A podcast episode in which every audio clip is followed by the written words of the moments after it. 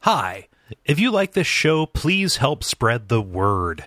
Tweet a link to this episode or a link to the podcast in general to your friends, or share it with your friends, or find people who like REM, or find people who like music, or find people who like podcasts.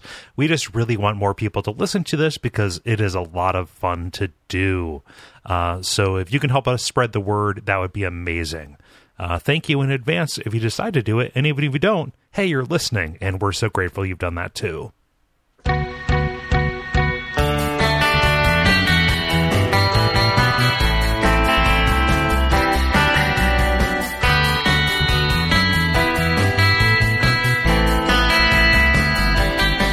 This is Gary Butterfield, This is Cole Ross. and you're listening to File Underwater, the show where we try to convince you that REM is America's finest rock band.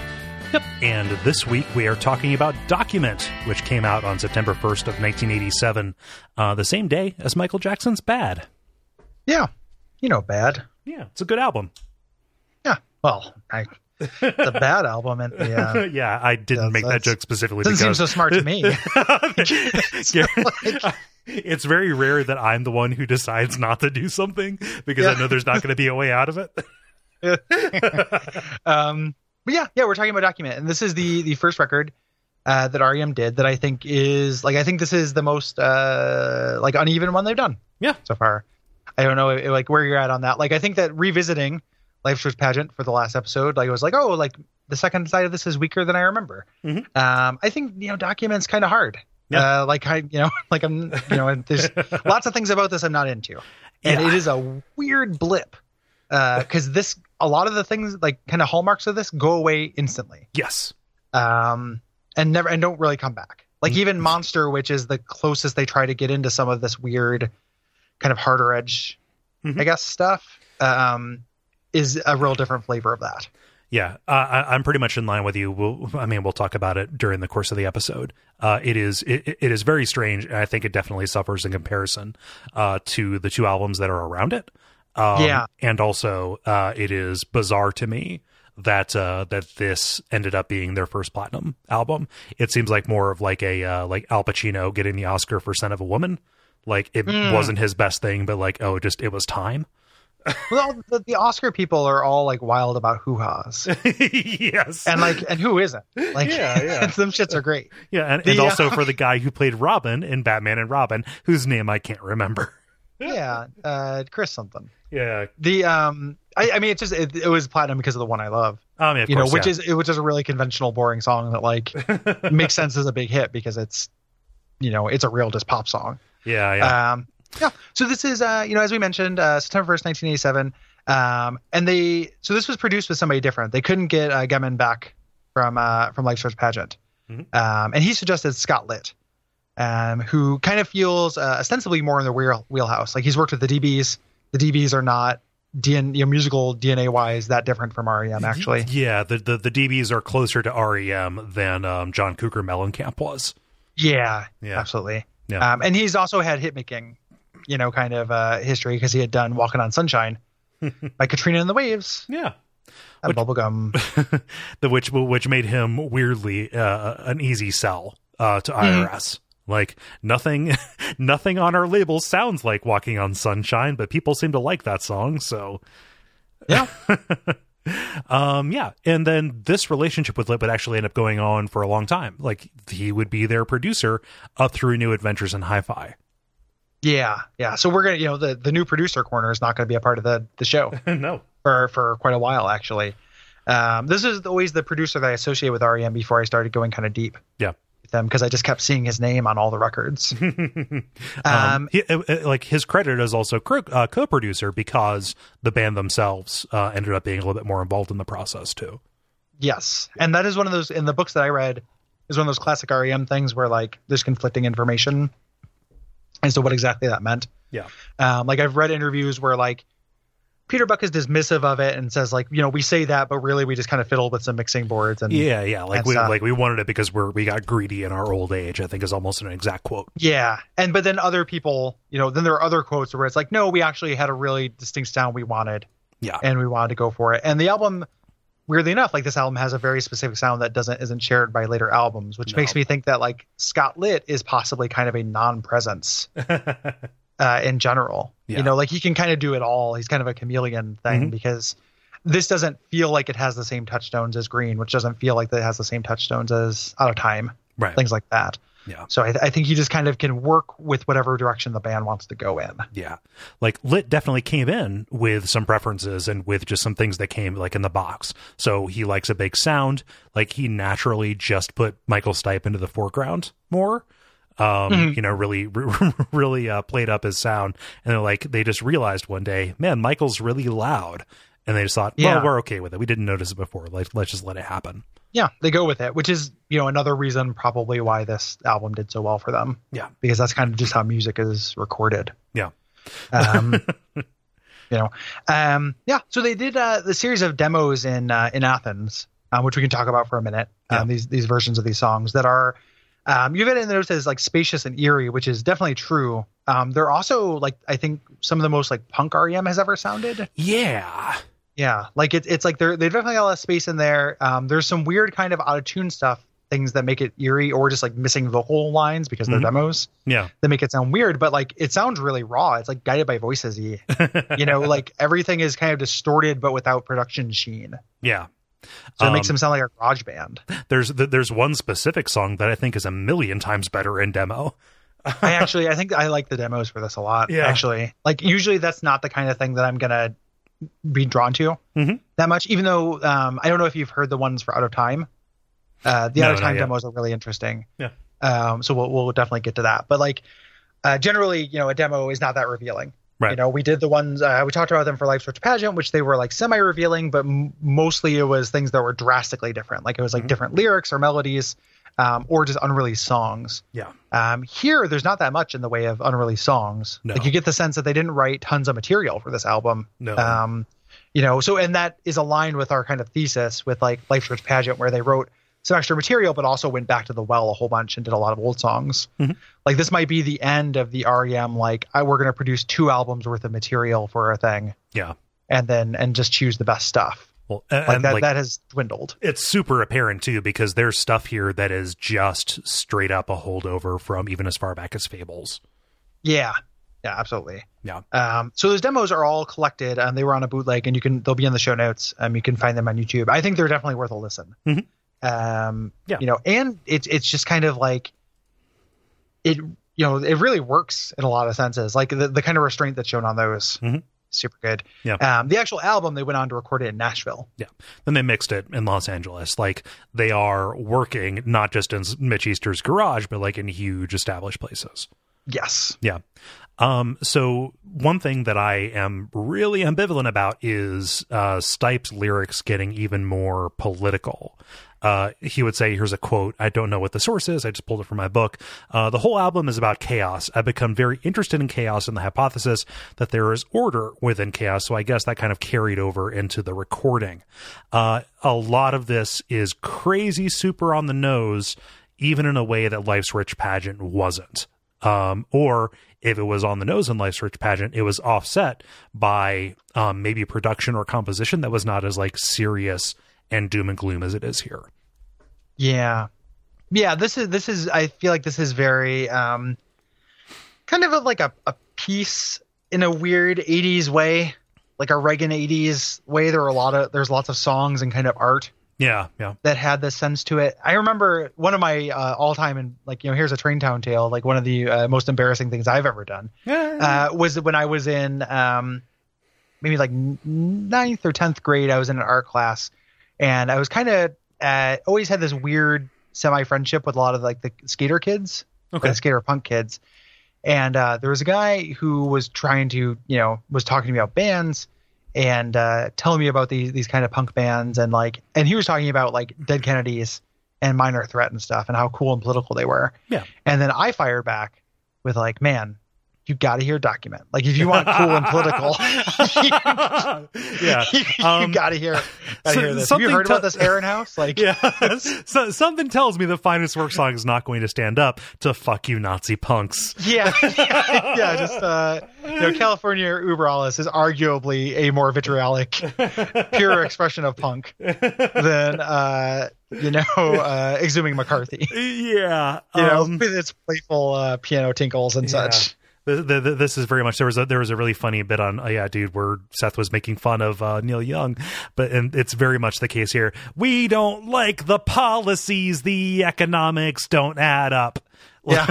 like it's it's it's a little bit what they're getting here and just it kind of strips away a lot of the mystery and obliqueness and I think that like some of the best stuff lyrically on this album is where they do take solace in mystery again, where it is not them just like just getting up in your shit.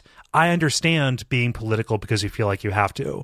You have a platform where you can make that happen. I think that the more artful way to do it is Flowers of Guatemala, not insert like five or six albums on this or five or six songs on this album. Yeah. Yeah. It it it makes it feel like um it's just kind of too naked, Yeah. you know, in in the the expressions. Like it's a little bit a little bit too direct, a little bit too naked. That combined with um I feel like the songs not being super strong musically Mhm. uh kind of adds up to it not having cuz either one of those things I think I could take, right? Yeah. Like if the lyrics were like at the height of his powers and were about these political things but were actually pretty subtle. Mhm. Um I would be into it Yeah. you know even if the songs were kind of lackluster alternatively like l- you know i can listen to a band that has really great songs and the lyrics are a little bit like like i listen to Oh. vampire weekend those lyrics are stupid um the, or, or just so- like like in this vein, like look back one album, Cuyahoga, super on the nose, but mu- musically fucking gorgeous. yeah You know? and and it's also got those little bit like a little evocative like turns of phrases that are not Yeah, super on yeah. the nose Yeah. you know this is just like I, I feel like there's lots of things that um it's it's like a whole album that's the template for ignoreland. You know? Oh, jeez, how long has it Like- been since I thought about Ignoreland? ignore land. Um, boy, that that's got to be down there with like you know I, I know I, I talk about radio song being the worst REM song. Uh, ignore land is really rough. yeah, Um, yeah, yeah. Um, I, I, I think that I should probably go into witness protection after uh, Automatic for the People that episode. like I'm It's- like, probably there's- gonna there's- have to. There's so much stuff that I like about it. Like Yeah. the, all the songs that have the Man on the Moon template, like I'm way into. yeah, yeah, Like try not to breathe. Side, Sidewinder sleeps tonight. Like all the upbeat stuff, I think is great. yeah. um so it's it's you know there, there's a lot to like there but like it's just uh that kind of i don't know um and it's it's so it reminds me of like when i'm reading about radio song where i think that like i don't think this is a popular opinion or no one's ever said this to like those dudes like hey this was a little bit on the nose like history is not with me and cole No. on this like it's not like you know they they were like yeah you know in retrospect that was like kind of a a, a teenager's you know or a college student's idea of hard hitting and revolutionary Yeah. Well, it, so there's nothing saying that it's not worth being said. Right. yes So they, they, they're on the right side of this stuff. And maybe at the time it was, you know, in the like, like in the heat of it. yeah Yeah. and at the time maybe it was a little bit like rarer you know Yeah. but it's it's one of the things that i i most dislike about you too Yeah. because U2 is like every one of their albums is like this.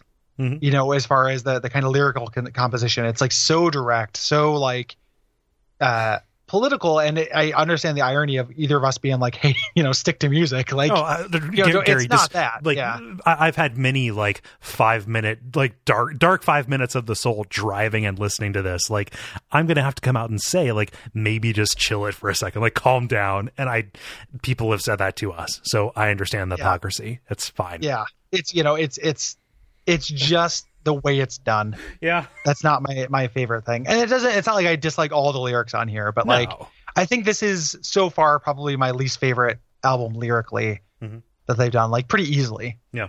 You know, um, and again, it's a blip. Like there's tons of stuff I like on Green. Like Green, the lyrics are still direct, but they're not about Reagan, and the music like I like better. So Yeah. it just makes it you know kind of a stronger album for me. Mhm. Um, so when you're talking about this chaos and this kind of change, um, this is the File Under Fire album.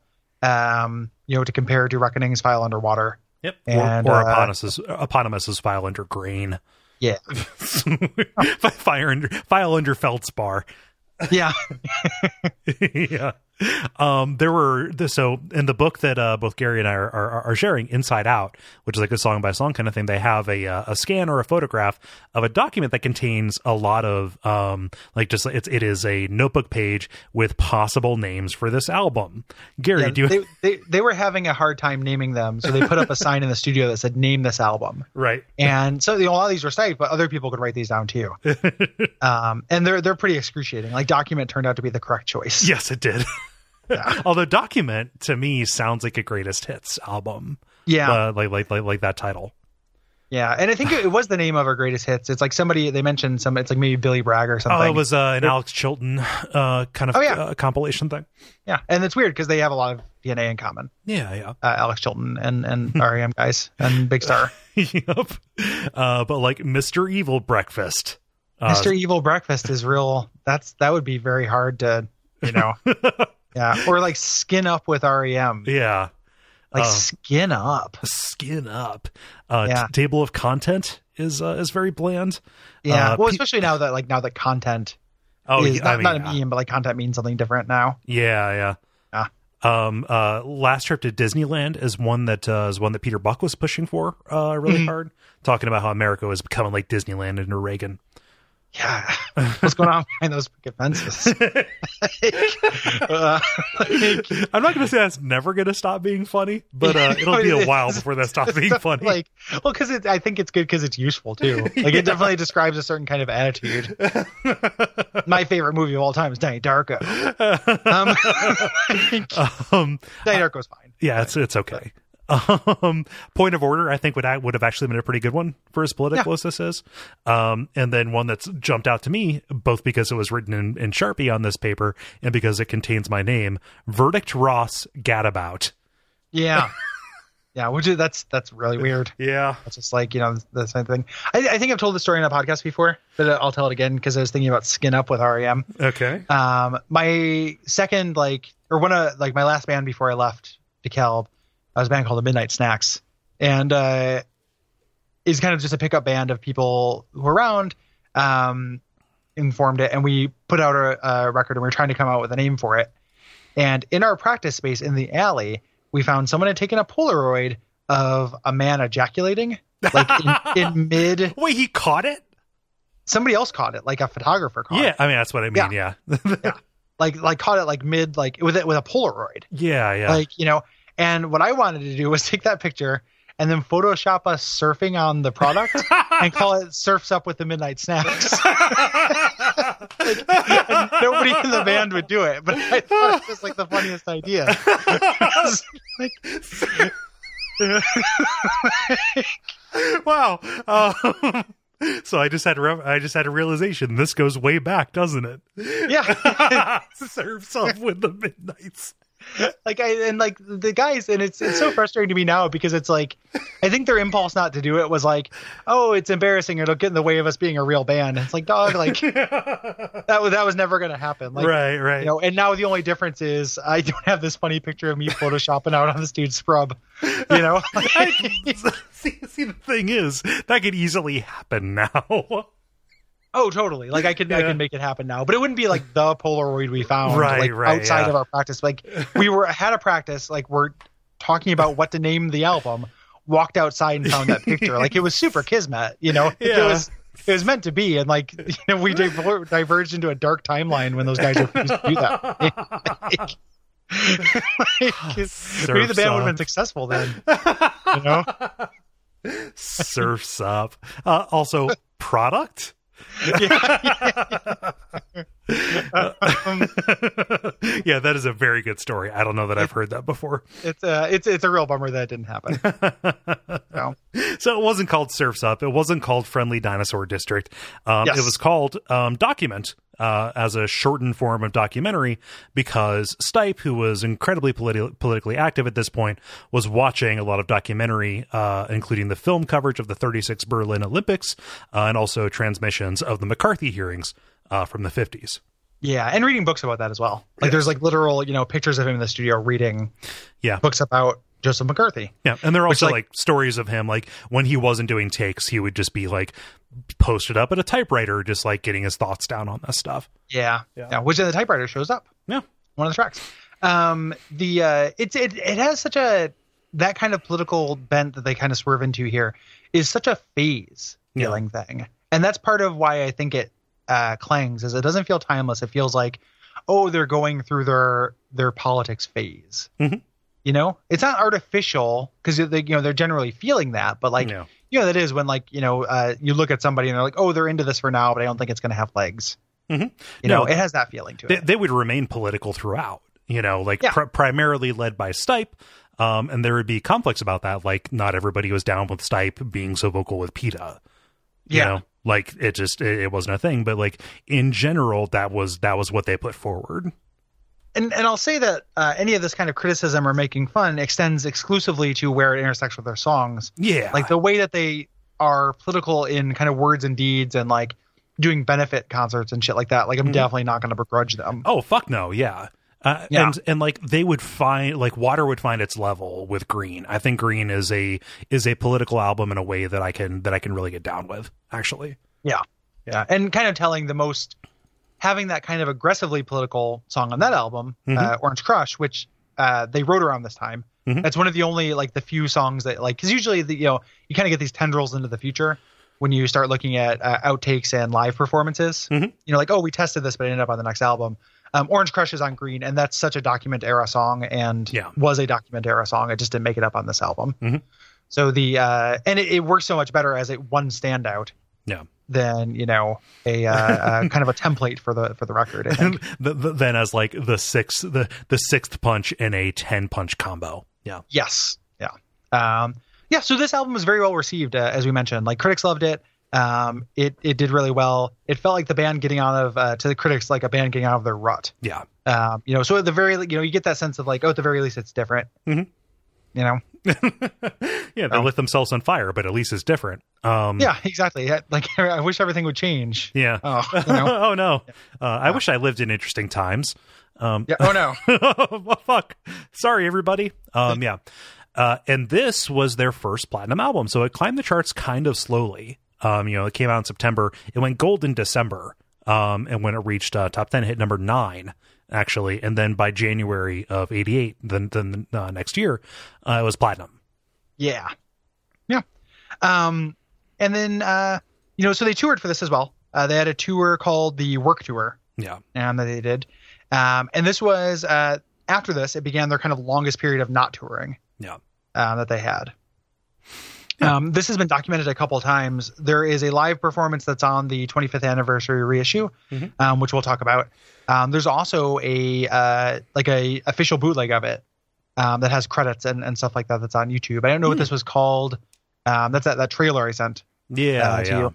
That's like a, a credit sequence for this tour, like Mhm. some kind of bootleg of this tour that has better performances than the 25th anniversary CD does. Yeah, that's kind Um, of like- rough. Um, I, I hate it. it's Like so I, I bad. think I think it's one of the worst things they've ever done. like, it's- And and this tour, like there's this it it is this kind of like and this corresponds with what I'm reading in the book where it's like uh and this happened a little bit last time where it's like, oh, everyone's calling them a jerk now. Mhm. Like me this was this felt like what people think of Fables of the Reconstruction era REM was yeah.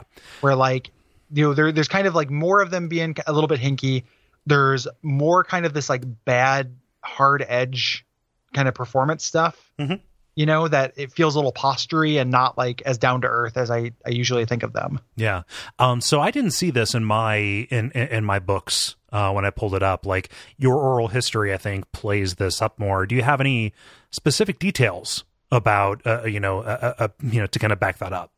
yeah oh, yeah the, like the specific story they talk about is kind of um they toured for a while with uh camper von beethoven and there's this issue of like there being this bad blood because uh rem was doing a lot of stuff to cut costs and uh the manager of camper van beethoven got a look at like you know backstage at one point got a look at their uh uh accounting for their tour and they were authorized to pay the opening act um thousand dollars a night but we're only paying them half that depending on the venue. Right. So they were getting, you know, they were, so- and this was when the one I love was on the radio, and they were selling out you know the biggest shows they've ever done. Yeah. So they were making a lot of money. Um, but they were kind of scrimping and saving on this, and then he got mad about it, and then the art like they were just like, well, we don't, you know, and then later he kind of recanted and said like, I don't know who it was, if it was management, if it was the actual guys in the band, you know, and it kind of causes bad blood between them. And there are kind of more stories of that in like minor ways of just kind of them being dicks. Like, um, Yeah. there's a guy who came on tour with them, um, kind of like assisting, uh, kind of started out doing guitar. The name is escaping me. Doing like guitar tech stuff. Ended up playing on some songs, and uh, you know was like really good friends with Michael Stipe. And he tells a story in this oral history about a lot of people being like, "Yeah, I was really good friends with Michael Stipe at one point too." Like, you know, he doesn't like he's got this reputation for kind of using people up and leaving them, and it's totally true.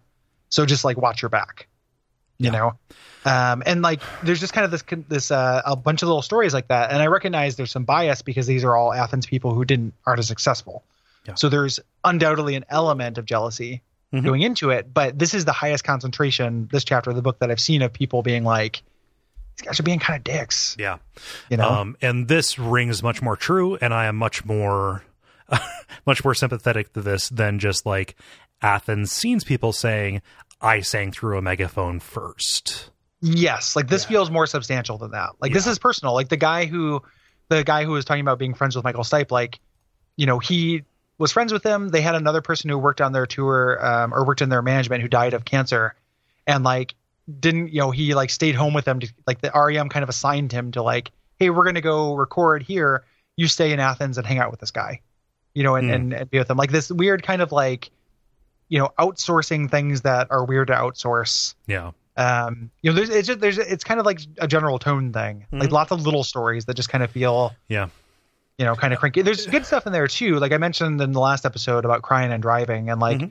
there's another uh, guy who worked with them who uh played rhythm guitar on this tour on the work tour um and or played extra guitar and uh you know the tour was going to end he wasn't going to be able to be with them anymore and uh he like talked to peter buck because crying and driving needed uh, a musician for a tour and rem kept him on retainer so he'd have insurance Oh. while he was like toured with this other band so there's still like kind of nice stories as well Yeah. uh, that make them seem like good guys but then there's stuff like that opening band thing which just like rubs me the wrong way Yeah, it's. I mean, it's it's disappointing, especially because we, s- you know, here personally, we're so invested in REM being like this working man's, like, Yes. hey, we worked very hard and we're and we're just good and put in the time until things happen for us.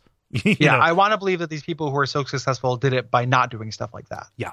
you know like not cutting corners and like i recognize this is one person's and it's corroborated in the book but i recognize Yeah, that yeah. like the truth of this could be more complicated and it could be one Yeah. Mm-hmm. management slime you know um who did this but it is like just kind of the the preponderance of those stories does make it seem a little bit uneasy yeah. uh, And- during this and, period. you know, who knows if it's a visibility thing too? Also, because of their success at this point, um, you know, like just they're not not that people were fabricating it, but just that it ended up being more talked about.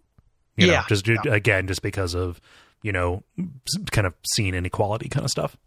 Yeah, yeah. And when when we um, you know, I was talking about it. I think we you transitioned to this talking about the live performances. Like the live performances, uh, the one on the CD is really really bad. Like the Mhm. singing is bad, Yeah. and the uh, the songs like there's a uh, they do I believe, and during the entire middle break, uh, Peter Buck just plays the same chord for the whole time. Like there's just like fuck itness to it yeah, um, you know, on the the YouTube thing where they um for that work tour thing, there's a part where Snipe comes out and he's just like, and it's kind of a funny joke, but he's like, you know, am I singing on key? And the audience answers. He's like, you know, he sets up this thing where he's like, oh, everyone who thinks I am say yes, everyone who says no. But there's this like affect to it yeah. that feels kind of like, oh, we don't have to give a shit anymore. Yeah, like so. You know? um, on the deluxe edition of uh, of Document, there's a live show on that.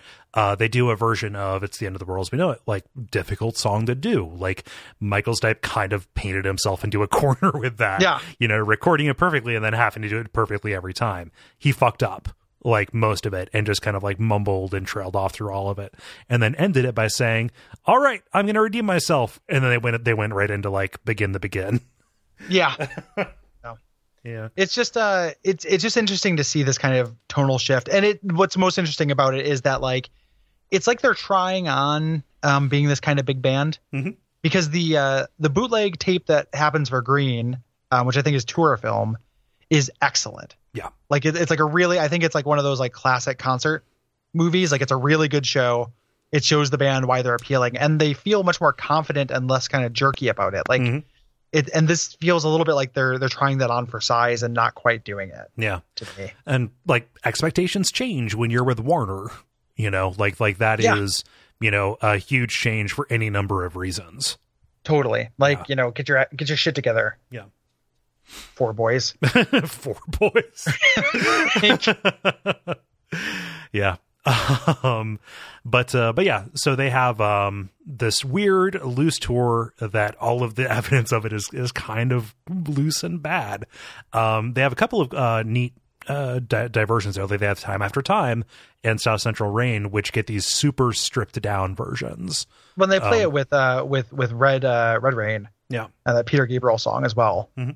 and it's kind of they do it as a medley Yeah. uh, there it shows up as a, as a b-side as well um but that's it's cool to hear Yeah. you know um yeah so that stuff is cool but just when they uh, i don't know there's something about a great live performance where it feels like it could go wrong at any minute um, you Mhm. want to exist on the edge right before that as opposed to uh, you know watch the wheels come off yeah you know Yep, yep. um, so around this time, the band started kind of swapping their instruments to avoid stagnation. This is something that would be more of a thing as they went into both green and out of time. Uh, this is what kind of led Peter Buck to start messing around with things like the mandolin. yes yeah getting kind of uh sick of their instruments and you can you can hear that it kind of comes out um this is also and we've mentioned this before in the uh the diggity duck bundle episode which Yeah. you should buy if you haven't had a chance Where would they go But, to buy um, that, Gary? um, why they go to duckfeed.tv forward slash store Yeah. um, but you can pay $10 you can pay as much as you want it is one show uh, one episode of every show on the network and you want to hear us talk about how hindu love gods are america's worst rock band um, you know probably not but Yeah. it's, it's a rough album but interesting to talk about um, buck mills and barry uh, ended up backing warren zevon on another album sentimental hygiene Yeah. um, which we'll probably talk about at some point Yeah. in some capacity even if it's minor Mhm. um, during maybe during the next letters column Yeah, yeah. Yeah. Uh, it's fine. I, lis- I listened to it. Um, it doesn't sound very much like REM, but like it is, it, it- it is a you know, Warren Zevon al- album. yeah i like Yeah. warren zevon Yep. Um, around this time, also Rolling Stone labeled them as America's best rock and roll band, um, and put them on the cover, saying as much. Uh, so no more convincing. Rolling Stone has weighed in. Yeah. Yeah. They're on the cover of the Rolling Stone, like that song. Cover of the Yeah. Rolling Stone. Yep. Um, yeah. And uh, Michael Stipe, who we talked about his friendship with Natalie Merchant uh, from 10,000 Maniacs. And uh, he started, he recorded uh, some songs with her on their uh, album from this year. Um, In My Tribe, I think is the name of that album. Mhm. Um, and, you know, was developing his friendship with them. And this is also when he started doing his separate bands um, or separate van to kind of go from show to show. I mentioned this in the last episode where he's talking to that lady about, you know, Bill Berry being like, what do you do if the, the car breaks down? yeah. you know, it's like we get him there no matter what. Yeah. Good. You know, Yeah. um, but yeah, he's kind of like separating. It's not like you know dark times, you No, know, it- in, in REM. It's just kind of, you know, those guys are party dudes, and I'm I'm a weird art fuck. Yeah, yeah. It's like, hey, here's the quiet bus, here's the party bus. Like Yeah. Stipe kind of couches it saying, Hey, they like football and I don't, which I don't know, is it's a pretty fundamental difference, I think. Yeah, Uh, I, I think that I think that makes tons of sense. Like I would Yeah. I would rather be on the if I'm doing this kind of thing, Mhm. I need quiet time and like, you know, I, I would not want to be on the party bus Yeah. all the time. yeah. I, I would like the ability to go back and forth. I'm a Um, switch. The uh, yep. Um, uh, my book goes into a little bit of detail saying like there was there there were rumors about Michael Stipe and Natalie Merchant uh, being romantically involved. Um, And there was just a little bit of like, are they or aren't they, as opposed to would they or w- w- will they or won't they? Um, it doesn't really add up to much aside from just uh, traveling together and having this uh, creative collaboration. yeah, which will which will continue for years. Yeah. Like they you know they uh they we'll see other appearances Yeah. Um, of And them together. and Ten Thousand Maniacs, I don't know if we've said it, a very good band. Yeah, ten, that, that album is really good. Yeah. Um, and and if you want to find like a good starter, I think I might have said this before too, but like a good starter Ten Thousand Maniac song, if you think that they are super adult contempo and you only know them from uh, these days, Mm-hmm. Yeah. um, uh, or these are the days. These days is a, a different thing. Um, there's a song called "My Mother the War," Okay. which is like super good and like kind of like vital and punk and fast in a way that like you know belies their Natalie Merchant solo Yeah. you know stuff. Um, but I, I've always had like one of my all first tapes was the Ten Thousand Maniacs Unplugged uh, album, and like was you know I listened to that until it wore out. Like like those guys a lot. Yeah, I, uh, I I dug into it when I started looking into new wave uh, in college, and then realizing, uh, yeah, that, that that is probably the side of it that I would go for. Yeah. yeah, Yep, that, that kind of pop thing. Before we continue, this is an absolute non sequitur, but I have to say it okay, uh, so I can close the window. Um, when I got up in the break between these episodes, I opened up a browser. I was looking at the AV Club. Did you see that an Al- Australian TV station looped the Simpsons uh, dental plan Lisa needs braces thing for four hours? Gary, That's incredible. I love it so much. Four hours. for four hours. Like I would, I would have watched north of an hour of that. Oh, I mean, I used to, uh, you know, like every year as a tradition, just leave the Christmas story on in the background, like Mm, during Christmas. yeah, yeah. Fall asleep to it and wake up to it, always weirdly at the same The time. that I TBS fell thing. asleep. Yeah, TBS does that. Yeah, yeah. Um, that would be. I don't do that anymore. Uh, dental plan Lisa needs braces would be my new version of that. It's so perfect. Like it, uh, that, that happened, and unfortunately, I take it down. Uh, the account said, uh, "Good news, bad news. Due to Facebook restrictions, we will have to stop the the stream soon. Trust us. If we could, we'd run this forever." Like, and can you imagine there just being a, a stream at all times Yeah. of dental plan? Lisa needs braces. Still, Yeah. like the two genders, like the two the two sides of any argument. Like, you know the the two to anything like the Remus and Romulus of of reality like yeah. dental plan and Lisa needs braces like oh no it uh yeah it definitely is there there, there is something profound um i so in the in the height of my like early college i want to be an intellectual kind of kind of thing i got really into like philosophy like anything that called itself philosophy i was into i was at barnes and noble I found a book called uh, "The Simpsons and Philosophy." It was like a like a like a paperback like there there was a whole thing. It was like "The Matrix and Philosophy" or "Cheers and Philosophy" or whatever. yes Um, Yeah, and it was there's a just- whole- I, uh, one of my coworkers husband wrote the Walking Dead and philosophy Oh, okay. they're, yeah. they're still going Yeah, okay, cool. Um it's just a bunch of essays and stuff. I could totally see like I would write a joke version of it, but it would be taken seriously maybe of dental plan Lisa needs braces getting at something fundamental about the conflict of man's Mm-hmm. of man's primal needs. and there's there's just that sense of like when you listen to something long enough where it just becomes sounds and loses meaning and like yeah, yeah. you know it just becomes this kind of med- it's the same thing that like a, a meditation does or like a Mhm. uh, a cone Cohen How- I don't know how to Uh, pronounce no, that. I always say c- cone, but yeah you know but it has that same kind of property to it It really does. Yeah. Uh, Simpson shitposting is one of the best things. Um, it's a direct outpost of, uh, or it's a, it's a direct result of, uh, Frankiak, which is also the best thing. Um, Yeah. Yeah. Like all of this is good. yeah i'm i'm really into it like Yeah. i really wish that like uh you know kind of apropos of the last discussion with youtube like i wish that fox would tighten their reins a little bit or like loosen their reins a little bit and yeah. like I was going to say, you know, like, whoa, yeah. we couldn't agree, we Yeah. couldn't disagree more. you know, like like uh, would just chill out a little bit because like you know i feel like a certain amount of simpsonsness just belongs to us all yeah. and it would be great if they uh they chilled out on that because Yeah. i would love to have this for you know this infinite stream i'd wait like right now my home screen on my computer is the mock-up of the uh you know uh paul rudd uh you know routine thing from tim and eric Oh yeah. where you can click on it you can click on celery man and you can click on Dean and, and mozzarella and it gives you the little video and stuff Pretty Um, good. and i would have like i would change my home screen to the the stream of dental plan lisa needs braces if it existed Oh, of course. Yeah. you know, like- Uh, j- j- just have a, have a mute, unmute button. yeah i Yeah. mean or or not like or, or just go you know yeah. Um, and if I ever come across uh, to take this back, if I ever come come across three hundred extra dollars, I would definitely love the Simpsons figures of Mike Mills and you know the, Oh, yeah. of, of the band when they when they were the uh, like they exist. They're out there.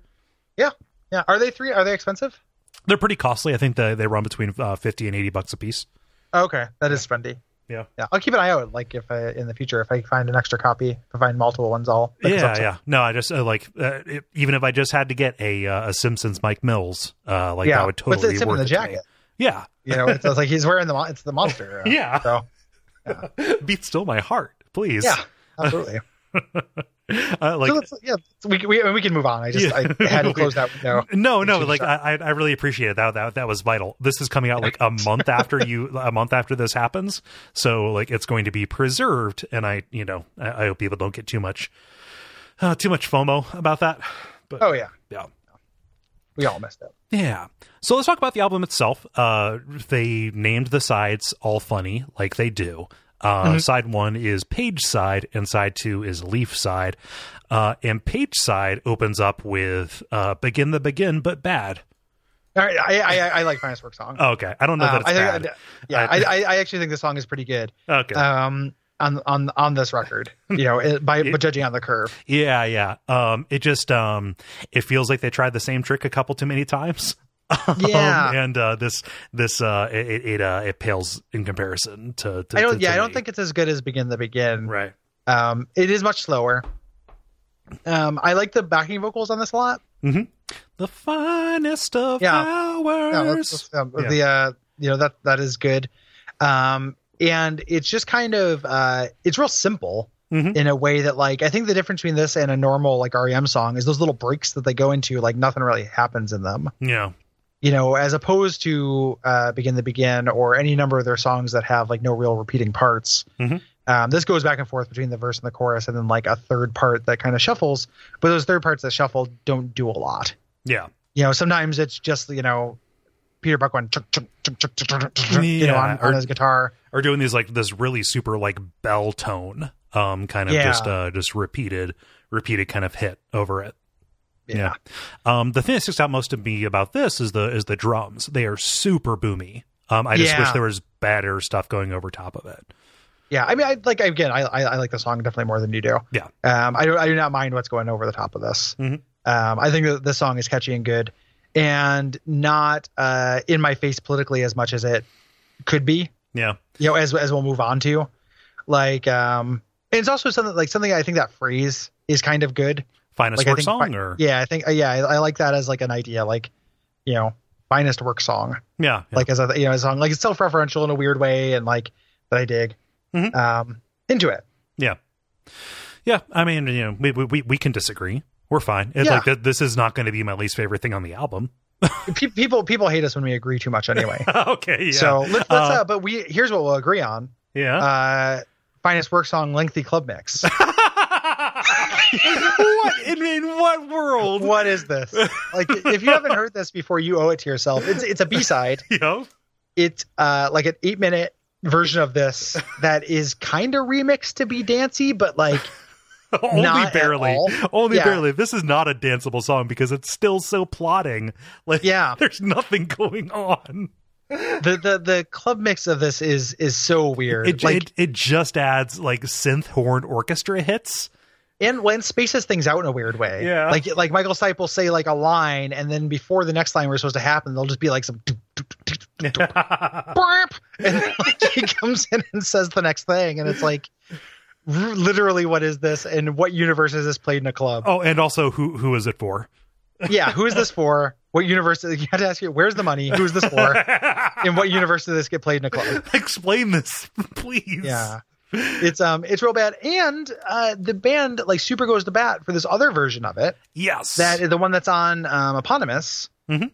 that has like the the horns for the entire thing yeah. that i think is way worse yeah it uh it, it doesn't it doesn't fit um the, the- the the the tone of it at all and i think it undercuts so if you're going for a super like you know self-serious hey you know the the time to rise has been engaged you do not like put in a super jaunty beatity beatity yeah yeah horn hits. like hor- horns are kind of embarrassing as a thing i Okay. think like if they're used you know if it's not used sparingly like a horn section on a song right right uh, a, gives it the sense of like a horn section on a bombast- non-motown song yeah well yeah that's it you know it, that's it you know white people experimenting with horns okay like you know you're either a ska band which Yeah. like okay go to hell um, but or- gary superman well you know yeah um but or you are making a production that i think is going to instantly sound dated yeah yeah you know and you can there's exceptions to that like you can have like one you know the lone horn that shows up on in the airplane over the sea doesn't make in the airplane over the sea sound dated Mhm. but a horn like a big brass section yeah you know doing these like huge swells underneath these kind of just like it's a bad arrangement Mhm. for the horns. Um, it's it's like this is this is I actually like the song a little, uh, like you know I like the song a lot. The Mhm. two versions of it, the alternate, are some of the worst things that REM has ever committed. to. and it sounds like it really sounds like it was a coin flip uh, between the two of them. Like they're the the way they talk about it, like oh, it was just like our instinct or the way at the time we recorded both and decided to go with the one that didn't have the horns. Like they could have opened this album with that horns version. Mhm. Mm-hmm. Yeah, that's um, Yeah. Oh. it's it's uh, regrettable. It's not the worst horn crime that's going to show up on the album either, though. oh no, no, no. Oh, Like, There's an acid jazz solo later, guys. Like, it's, Jesus, documents weird. fuck me. Um, So there's Uh, a video for this too. We should talk about. yeah this was the uh, the last single off of an original album on irs um and they put out a uh a, a real like billy joel allentown uh kind of thing except they're inside the factory with the with the hammers as opposed to outside the factory It's mildly less homoerotic than Hell. It's- It- it- it's also the last of like that school of REM video though. Yes. Like the like montage REM video. And the other uh, videos on this album are more standard and uh, will become more interesting. Yes. So like we'll probably spend more time talking about the videos with this album moving onward because it's no longer just going to be like what if there was some stock footage. Mhm. yeah like like this is l- just what if people were in a fire and metal factory Yes. So the, vi- the video is not great, and it's it's real on the nose because it's a work song. You know, it has work song in the title and stuff. Like, Mm-hmm. you know, it's it's super on the nose. yeah uh, it's it's it's one step Like, Yeah. they, they take one step as opposed to a couple yeah um welcome to the occupation uh so this is the third in the hey it's fucked up what we're doing in central america trilogy uh Hmm. following green grow the russias and also uh the flowers of guatemala um it is a fairly standard rem kind of song it's very soft very pretty definitely the uh uh the most let's say just beautiful song on here like it's yeah um i don't know i, I, I gary i used all my all my adjectives I I don't I I don't know. I have a different experience with this song. Like, I think that the um the verse parts of this are barkier than that, Hmm. than than to be like a standard aria, like you know, or more percussive. Like that here we stand, and here there's like a like a stilted rhythm to it. That here doesn't we sound- stand and here we Yeah. fight. Yeah. Yeah, like it, that doesn't sound um like Yeah. standard REM E to me. Yeah. I, so like I'm thinking about that kind of combined with the dun- no no no no no no no, like like that usual cadence that they use that that that, that they do Yeah. with this. Like it's varied. It, it it doesn't fall into like the latter half of life's rich pageant kind of you know doldrum kind of stuff. I, I- I'm using that in a in a really like thumbs up positive way. I suppose. yeah it do- it's not it's not as it's more dynamic Yeah. than that like yeah it's uh it's just it's hard i mean maybe judging on a curve this is softer and prettier than document Mhm. but it's i don't think of this as soft and pretty like like the flowers of guatemala is soft No, and pretty no, or definitely you know not a or green like Grow the anything on, Rushes. you know yeah green grow the rushes or like a lot of their kind of softer songs um the uh but it is it is you know that mid-tempo Mhm. it's probably this and disturbance at the heron house are kind of like the mid-tempo rem songs Yeah. on this. Um, but I like the song all right. Yeah, Uh, this is this is this is not too bad. Like it's um, you know, it's got good backup vocals as we mentioned, and like that main verse melody, I think is actually really good. yeah. Um, uh, the the, Yeah. the the chorus harmonies. Uh, where I think it's uh, uh, Mike Mills who uh, who rises while uh, while Mike Mills falls, and they kind of have that Mhm. dissonance in the middle, uh, you know, saying "Welcome to the occupation." Uh, it's very good, and like this is a time where I think the music is like shored up enough for the uh, for for the relative specificity and on the noseness of it to of of the lyrics to to kind of land for me, like saying "Hey, fire on the hemisphere below," like that is a talking about an actual thing but b like evocative enough and paired with this very dark music to make it really land for me yeah, yeah, I, yeah. I- I don't I don't think this is too much. Yeah. because that fire on the the hemisphere below thing is just kind of foreboding without being specific. yeah You know, um, he's got the, the line in this part where he talks about an annotated history. Mhm. And when I was young, I always heard it as uh, add a tainted history. okay that could also and I work. was like, oh, like that, you know, and it, it actually works like Yeah. just fine to, to it, um, is what I always thought. Yeah. And there's some weird uh, kind of like um, controversy with the lyrics. yeah this. Uh, the the passage where they talk about it in the book I have is embarrassing where where it's like you know because it's played up and it's it's like you know Bill Berry being like, "Man, you know, Michael's usually pretty good, but sometimes I just think he goes too far." Uh, you know, he had this this line here where he says like, "Hang your freedom fighters," uh, you know, and I told him I was like, "No, no way, like that's too much." But then, genius that he was, he changed it to "Hang your freedom higher," and it's, like, the whole thing is just like, we like guys, like this is Yeah. you guys are talking about this like it's heart surgery. yeah. You know, like, like the, the, this is like the greatest human account. Like you're you're dissecting this like it's Guernica. Uh, you know, yeah and, and then like the so the book that i read it went on and like there's a there's a whole other paragraph of like michael stapp equivocating saying like i, I in no way do i, I meant like sup- a painting. yeah is like a what he painting says, yeah. like in, in in no way do i support wh- which which were the wrong ones the contras i, I don't Yeah. know that anybody was really right and uh, i don't know fuck this I, i'm doing a south park thing um but he was like oh i, d- I don't support like the, the the the weird american forces down there um i literally just meant like hang your freedom fighters and he liked the dual the dual version of that hang them like a painting or you know hang them Yeah. you know for their crimes kind of stuff Yeah. Yeah. It's it's very funny just for like Bill Barry to be like, no way. Like that's too far.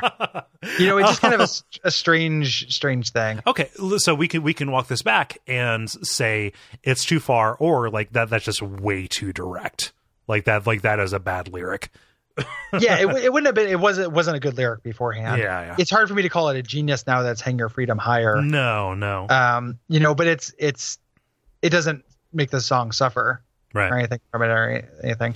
This um this song has this uh uh one thing to note too before we move on. So like that was kind of like again weirdly embarrassing. Um the end of this, like the plaintive like listen to me hmm right at the end is great. I Oh, think it's- that's like it's one of the a wonderful. really good REM moment. Yeah, Um, Be- you know, be- it's- it's a because very it because it good- fades out as he's doing it.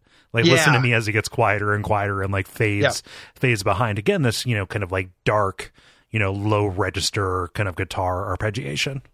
Yeah, and just his his voice breaks. Mhm. You know, during it a bunch. Like I, I'm always going to be into really really straining Michael Stipe. Yeah. No. No. Um, third song, uh, exhuming McCarthy. This is such a weirdo. This is this is really weird. I like this song. I'm Um, into I it. don't- I don't- It's yeah. I don't I don't hate this. It's um it's real bisected for me where like I th- I like the bubblegum verse parts a lot. The Mhm. funky break I don't think is particularly good. Yeah. you know, which is it's just kind of the thing. But the beginning, the the marching, you know, tch, tch, tch, tch, tch, you know that part of it, Yeah. uh, I think is really catchy and good. Yeah. Mm-hmm. and and that's also when the lyrics are good. Like I like this, you know, you're sharpening stones and walking on coals to improve your business acumen yeah. is a good lyric. Yeah, and it's Like- like repeated over and over again. Like, so they're writing this about you know these weird little business seminars that people would go on. Like, we're gonna walk on coals, those team team building things.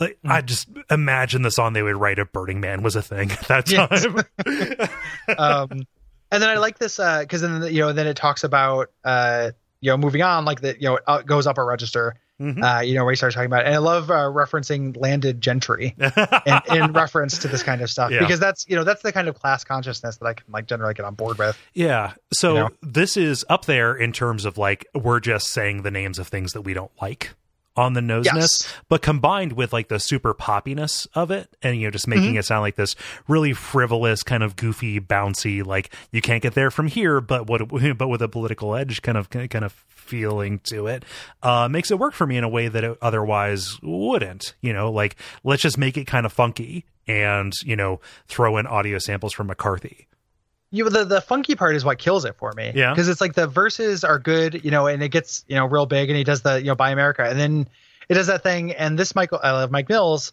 but the like it's a sign of the times. Like I, I just yeah you know it, it doesn't work for me. I think I like I think that Mhm. part of the song should be excised. yeah Um, I don't know what should go there instead. It has to be something, yeah but like I that's the part I think is doesn't work for me. yeah like i don't know and just like that lyric is is very on the nose as well Mhm. you know it's a sign of the times yeah, yeah. you know yeah it, it sure is okay you know yeah, Um, and, and this is an album that is like surrounded by stories of yeah, we saw people who were drunk on the streets and you know we thought they were dead and like think about how terrible it is. Yeah, it's it's terrible. Um, I don't know that it's a it, it's an especially potent thing. that stuff was Yeah. all over in the 80s like there's Yeah. just that like wave again like that wave of There's mothers consciousness on the streets. yeah yeah, um the uh so and then uh, i like the way that this uh so then there's the break as we mentioned that uh part with the thing from the trial um that's there goes back in with the horns um the actual end of the song i think is really good too Um, Yeah. I always feel like I don't know that this is actually you know what the content it is, but the uh, this the line where he's like, you know, you've seen the start and you've seen the quit. I always thought of you as quick. Like I Yeah. feel like that's like that feels like a burn to me Yeah. in a, in a real good way. Like I don't know, Yeah. like Yep, and uh, super quiet at the end as they uh, again as they go out uh, on the Exumi McCarthy in the background is saying, "Meet meet me at the book burning."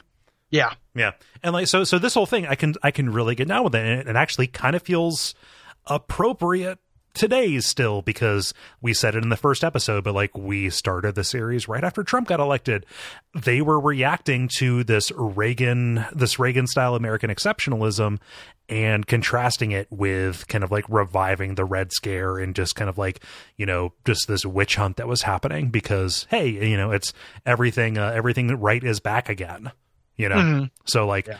I'm super down with it and I kind of feel like it still it still works today Yeah. for for, for as dated as the production is and as some yeah. as the, The, pro- you know, references the production's dated, and some of the the stuff is a little bit too direct, but it is Yeah. you know they're reacting to similar anxieties that we're you know to what we're having. are. Um, One I- can get done with.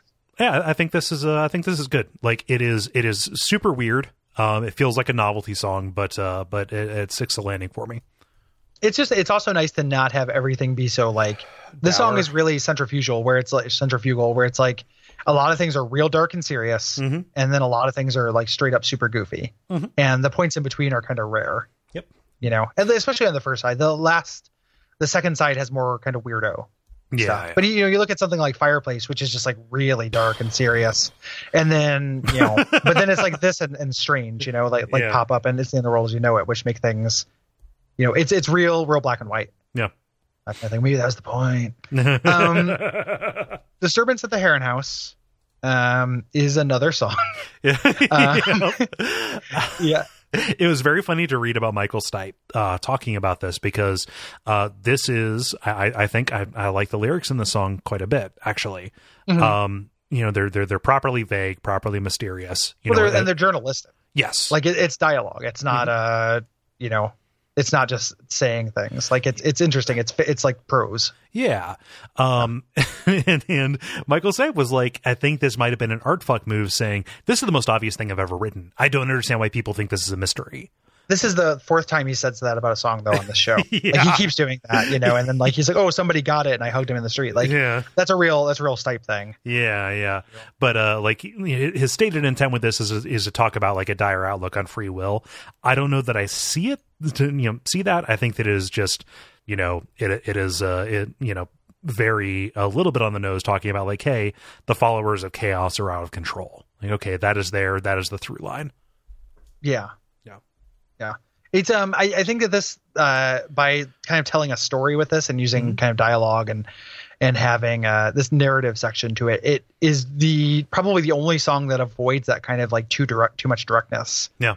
That's on the album. Um I wish it was musically more exciting. To me, Yeah. like I don't I, I think the song is just kind of like stock standard E REM. It's it's pretty straight up the middle for them. Yeah. So Yeah. that, I mean, it, this is something where the lyrics actually do elevate it a little bit for me, but not enough to make it like something I want to jam to. Yeah, So- yeah. I I, You I know. I I I can see that. How about that title though? Like that that sounds like a uh, a rejected title for a uh, for a Lovecraft story. Oh yeah. Yeah. And like the idea, like there's not that's not a thing. Right. You know, it's not disturbance at the national monument. Like that, that's referenced. You know, they talk about that essentially. Like it evokes this idea. Um, it actually reminds me a lot of um, belong, uh, Hmm. which is going to come up out of time where it's like you know those creatures jump. Like it's that woman. You know, those creatures jump the barricades. They're heading towards the sea. Like it's that journalistic like describing a disaster. yeah, yeah. thing. And uh, with this song, um, one of the things that comes up in the book is he talks about uh, when he does these apocalyptic songs, how he dreams a lot in those terms. Like he has a dream about like blasted cityscapes and ruin. Yeah. You know, and he, and he's like talks about how it's like he can in those dreams he can um, kind of close up on small details and and you know kind of has this photographic memory for it. Yeah. Um, and you see it come up like in these things, and I love that detached like just describing in an in an impersonal voice what's happening. Yeah. I mean, it's like um, feeling gravity's pull. You know, we Yeah, we, yeah. we saw It's- that it's like very that, similar that, to that. That's entirely a song about that. Yeah, and I and I love that. Like I think that's really cool. Yeah. Uh, I just wish that the song was a little catchier. Yeah. Uh, there, there's an annotation on Genius um, that is unreviewed, but it is upvoted, so who knows? Um, they're saying that Herrenhaus uh, is a possible pun on a German word, uh, Herrenhaus, uh, H E R R E N H A U S, uh, which is uh, like a manor house or a mansion. Okay. Yeah. Yeah, maybe. Yeah, who knows? I, I I like Herrenhaus talking about the bird too. Yeah. like it's a it, it is a good a good dual meaning. Yeah. No, I mean, you just like birds. Like it doesn't. It, did- you know, this doesn't. What, it, like, it just- doesn't make I any more- just like bird. It doesn't. Yeah, it it's not doesn't that it make- makes more sense. It's more evocative. Do you think? Do you think? It, I mean, it doesn't make more sense that it would have a bird thing. I think you're just happy because birds are getting represented. like, why would there be this political uprising at a place for birds? Oh no! I mean, like, it, like I, I'm picturing a house that is like it's the name of the place. It's the Heron House. You know, like that's just what they call it. Like Mount Vernon. Like this is the Yeah. Heron House. Yeah. Yeah. I do like Like- birds. I do not appreciate you minimizing. Don't don't just use that to hand wave away me liking anything related to a bird, please, It just, you know, Gary. just, just enjoying the fact that birds are getting their due. I get Why are people Like- talking about birds? it. like, hey, hey guys, hey kids, talking about birds? I'm part of the Um, bird lobby, Yeah, which I guess would be the National Audubon Society. Yeah. Uh, I guess I could. I don't know. Uh, maybe I'll yeah. join You them. could, you could, you could make that happen. yeah, I'm surprised you haven't already. uh, me Like- too. actually, yeah. Yeah, Like, um, let's talk about Strange. yeah, yeah. This is this is a weird one. Yeah. Um, I when I growing up, I didn't know this was a cover. No, Um, it doesn't sound like E REM. no, no. Um, it does also doesn't sound like the original at all. No. Um, so this is a Wire song, um, which is an admitted influence on REM. Yeah. Like you know, we talk about them having songs that are kind of like Wire. Yeah. Um, yeah, and Uh, the original version of this, which I hadn't heard until I was doing research for the show, because Mhm. like it's like I, I like the idea of Wire, but I don't, you know, I, I don't go in deep on it. Yeah. like yeah. there's other bands that are kind of contemporary with that that I like actually listen to more. Mhm. You know, like I've listened to more Minutemen than Wire. Like Yeah. Mm-hmm. I listened to more Husker Du than Wire. Like for some reason, Wire hasn't super done it for me or, or enticed me. So I didn't really know the song. Mhm. Um, it is a weird song. yeah. It's uh, uh, it's super sludgy. Yeah. Yeah. Yeah. I, I'm, I'm, you know, I'm kind of into it actually. I think I like the REM version of this better. I think Right. like reimagining it as a as like a bubblegum song is kind of more fun Mhm. to me. Yeah. Um at least it, it feels subversive to take this thing that's like very serious. You know. Oh, so so certainly, like they're different enough that both of them can exist, and Yeah. like I, to, to to me, I can see them both as being pretty like equally valid. Yeah. Yeah. Yeah. I think I think the thing that kills me with the original version I don't like is the vocal. Like Hmm. he's got this real sneering kind of sour. Yeah, yeah, Oh. and Stipe is definitely uh, uh, picking that up. Yeah. it's, he, he he does a little night like it, it does have that kind of like it's it's, nasal. inc- it's incredibly nasal even for him. yeah. Yeah. Um, I do like the backing vocals on this. Um, it's a very simple song. You know, just kind of goes back and forth a couple times. Um, but the backing vocals are uh, are, are- are great as always. Um, and there's like this like boogie woogie piano that just kind of picks up uh, at a couple of points, uh, and it's always kind of nice when it shines through. Yeah, I like how the vocal uh, backing vocals are. It reminds me again like that bubblegum. It's like a '60s thing where it's like bet it, bet it. You know, it makes it sound like a Mama's and the Papa song or something. yeah, like, yeah. That sounds like You know. Superman to me. yeah, yeah, Yeah. Which uh, which is which is good. Mhm. You know, like I like the song just fine. Yeah. Um. Um, we we've kind of glossed over this, but this album has solos, Gary. Yeah. like, Yeah. For for for better or worse, like yeah, there are solos. Like, you know, I'm not a big fan of the guitar solo in general. I think that Mm. REM is better when it's like let's just do a thousand different parts rather than yeah, yeah. replace one of those parts with some guitar wank. Yeah, I, Uh, I, I I don't want to listen to a song and then just immediately say and spotlight on. Yeah. yeah you know but it, it is it is in line with them being slightly more conventional Yeah. you know with this record Um, I really really want to talk about it's the end of the world as we know it. yeah so this is the last song on uh, the side um and this was um the second single i want to say Yeah, the Uh, first from one this- was one I love. um and this is great this is one of my favorite rem songs Oh my gosh! Like so, my story of getting into REM, I probably heard uh, losing my religion on the radio, like driving in the car with my mom when she when she wasn't playing Garth Brooks or whatever. Um, but like getting the Tommy Boy soundtrack and listening to this just over and over again because it was featured in the one scene where they didn't know the lyrics. Yeah. um, but just like yeah well i'm gonna i'm gonna learn these lyrics and i'm gonna listen to it over and over again just laying laying in bed um and it is still one that i go back to it feels so er rem and i feel crazy gary i feel like i am just like blowing hot air by saying good things about the song everybody knows yeah, I think I think people, I think most people like this song. Like I think Yeah. this is you know if anything like people would be sick of it, but it's not. Yeah. Uh, you know, it's pretty pretty hard to dislike. I think it's really Yeah. charming. Yeah. Um, and it is uh, it's nice because it's not uh, it's the opposite of everything on document. yep Like it's not it doesn't take itself seriously. The lyrics are non literal. no Um, you know, it is uh pretty straightforward as far as verse and chorus and it Mhm. the chorus is this huge soaring catchy thing Mhm. that they kind of stopped doing.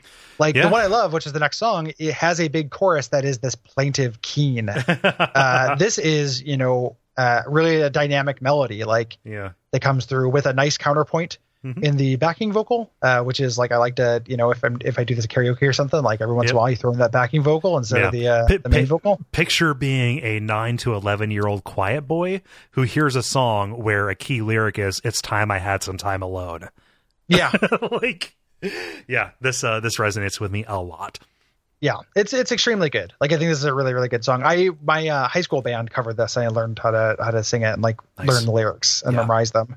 Um, yeah, it's it's super good. It's it's funny because we did um you know when we heard the early versions of Bad Day, Mhm. uh, which is also you know it's similar to this. It's not Th- so th- th- so they're- dissimilar. they both share a similar antecedent which is a song called psa I think PSA is just an alternate title for Bad Day. okay Um, I think it's the same song, yeah uh, but the uh, they're not. I don't think they're so similar that they both couldn't have existed. Mhm. And it's both a direction that I like REM going in. You know, I don't know. Yeah. Like I think this just kind of works for me. Yep. Uh, in in a way that I can imagine people thinking this is like children's music or something. Like if someone was going to not like this, it would be dismissing it for being too light. yeah Um, but, but then if you if you listen to what he's actually saying he just he's describing horrifying things Yeah, it's another kind of apocalyptic. yeah i You mean know. uh, obviously Yeah.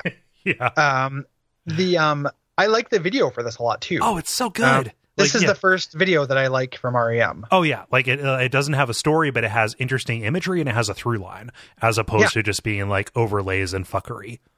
Yeah, like it's a gangly teen who is in a, like a, a ruined shack in the middle of nowhere, kind of Mhm. going through the junk in the shack. yeah, just picking it up like a dog shows up and it looks like he Yeah. sings Leonard Bernstein. Yeah, and Yeah. the dog is friends with him, Yeah, and then he he gets a skateboard and tries to do some skate tricks, really kind of embarrassingly, and like Mhm. it's really endearing the same way like a teen can be like a, a baby deer, yeah, you know?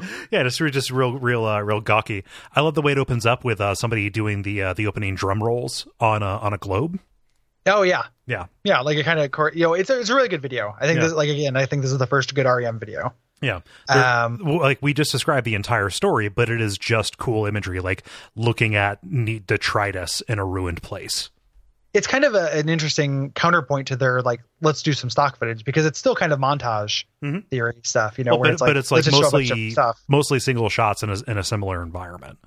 yeah exactly it's it's not um it's not stock footage because the stuff is has a blandness to it that isn't like a studied you know blandness that like stock footage has Yeah, you know where it's like here's an anvil like it's like no this is like actually just kind of like a lot of it's just garbage yeah, you know and it, it, it actually does the thing that you want to do with montage theory which i or stuff or montage stuff like i don't know if it's specifically theory but like montage stuff which is recontextualize something Yeah.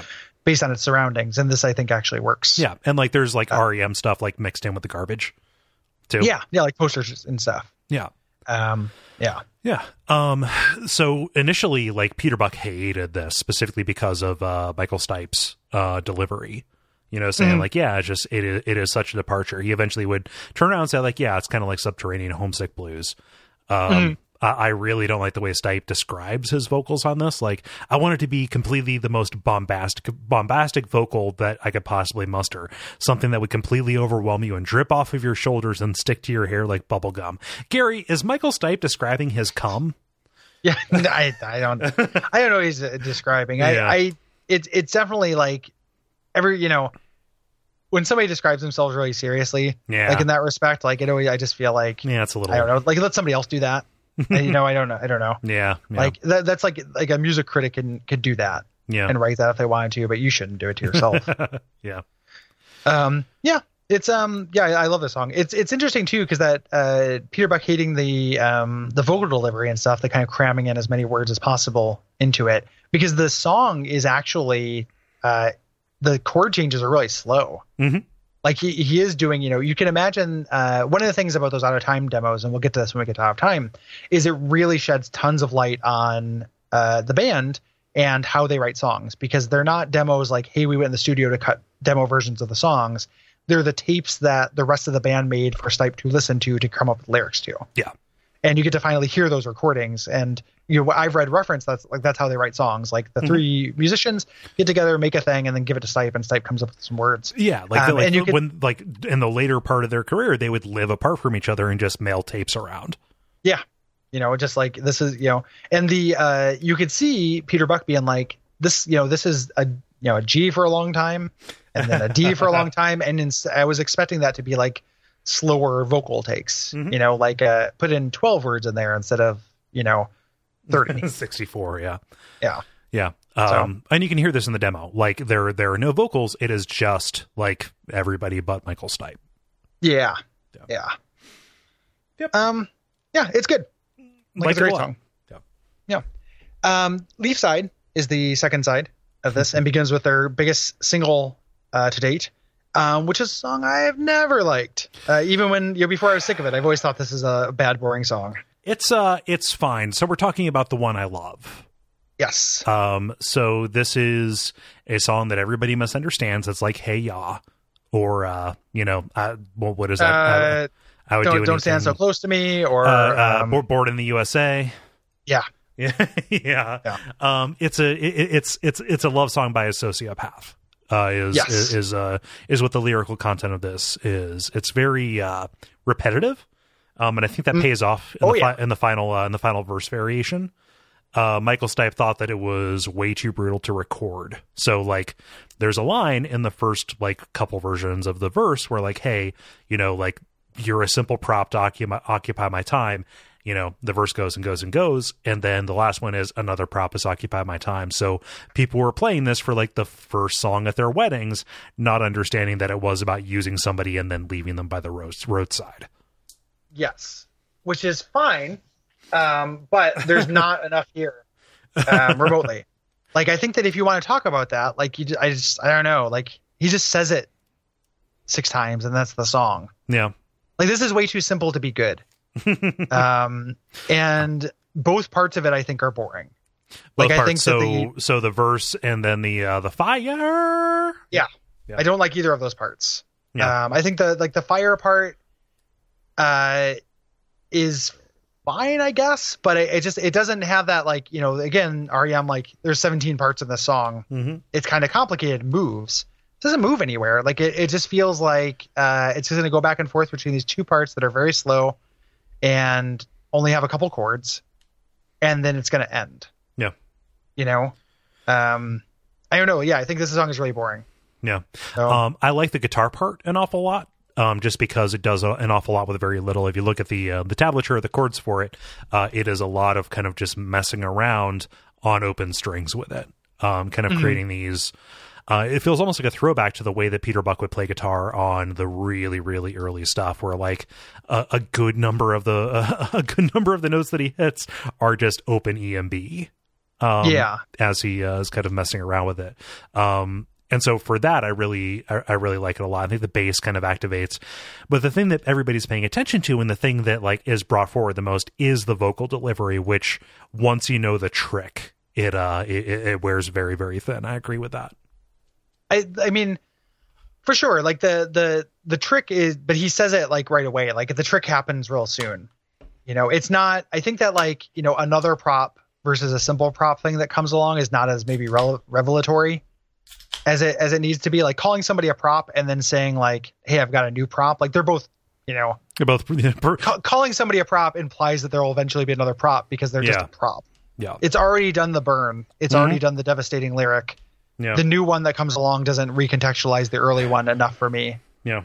Um, yeah, I don't know. Like I, I always like when growing up and, and everything, and like a lot of people being way into the song, like always kind of bummed me out Mhm. uh, for REM and just me just being like, no, the guy is Driver Eight. Like you know, there's like yeah. they, they do Yeah. they do much better songs than this. Like Mhm. you know that and and it's so uh, uh, counter to like those early REM values of like this is gonna be this is gonna move this is gonna sound kind of like edgy and twitchy and like this is so far apart from the part of the band that is uh, the Chronic Town part of the band Mhm. that's like if we slow down we'll die you know and that's so important to me like this is just uh it's weird it's like the first like heavy but slow song uh the, i mean it's like feeling Dra- gravity's pull but that's such a different beast I mean, li- yeah, but like, this is the first heavy but slow one that like they would eventually become to be you know come to be known for. and that yeah. it only has two parts Yeah. you know it's like it's, it's a verse a chorus and a sequel and a cor- uh solo Mhm. you know i don't know it's just it, this is too simple for me it feels too simple to be good Yeah. Um. um And you know, and like it was- kumbaya yeah. I, I don't know if I feel as strongly about it as you do. It, like in the pantheon of REM singles, like this is this is down there for me. But Mhm. like, i- if, anything, you know, and I feel like I said my piece about the guitar part, and then it's also the tone. I would much prefer this as like an instrumental more than anything, I guess. yeah Yeah. Yeah, it would be cool. Like I think that if um the parts that are in here could be for me, and this is, you know, what do I know? This was a chart topping single, but like for me could have been uh salvaged into a song I liked by just adding more. Yeah. yeah. Having these be parts of a larger whole would be kind of cool. Like Mhm. both of these parts would be a cool outro to a song that was a little bit, you know, or like the fire part could be like a cool outro yeah. Yeah. to something, you know. Um yeah, it's uh, I think the video for this is really embarrassing too.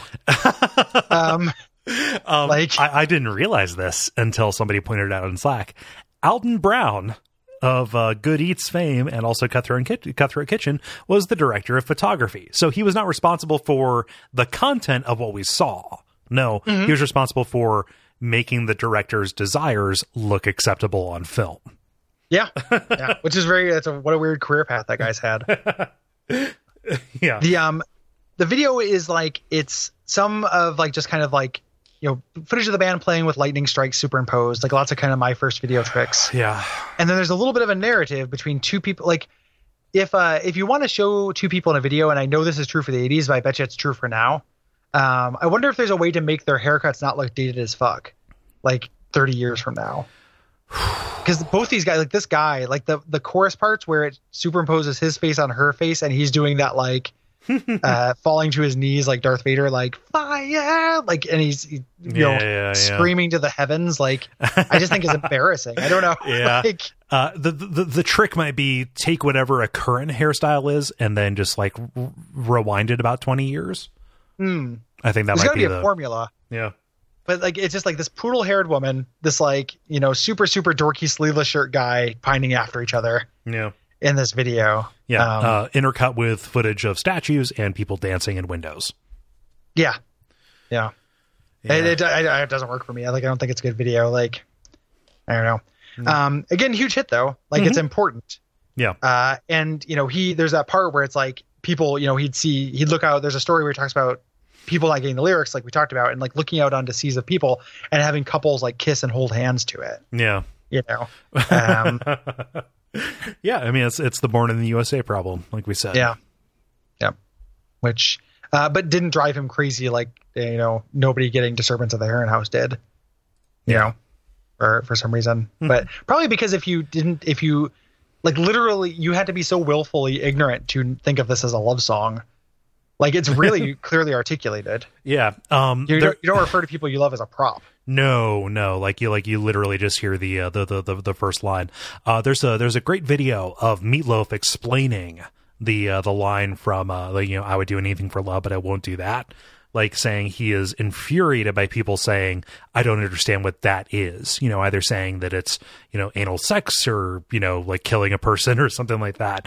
And then he like spends 10, 10 minutes explaining and breaking down the entire verse is saying things that somebody is asking him to do or would be natural to do in that situation, but then entering with the refrain of "I would do anything for love, but I won't do those very things that I just said." Yeah, yeah. It's, um, you have to listen to verses, people. yeah, please.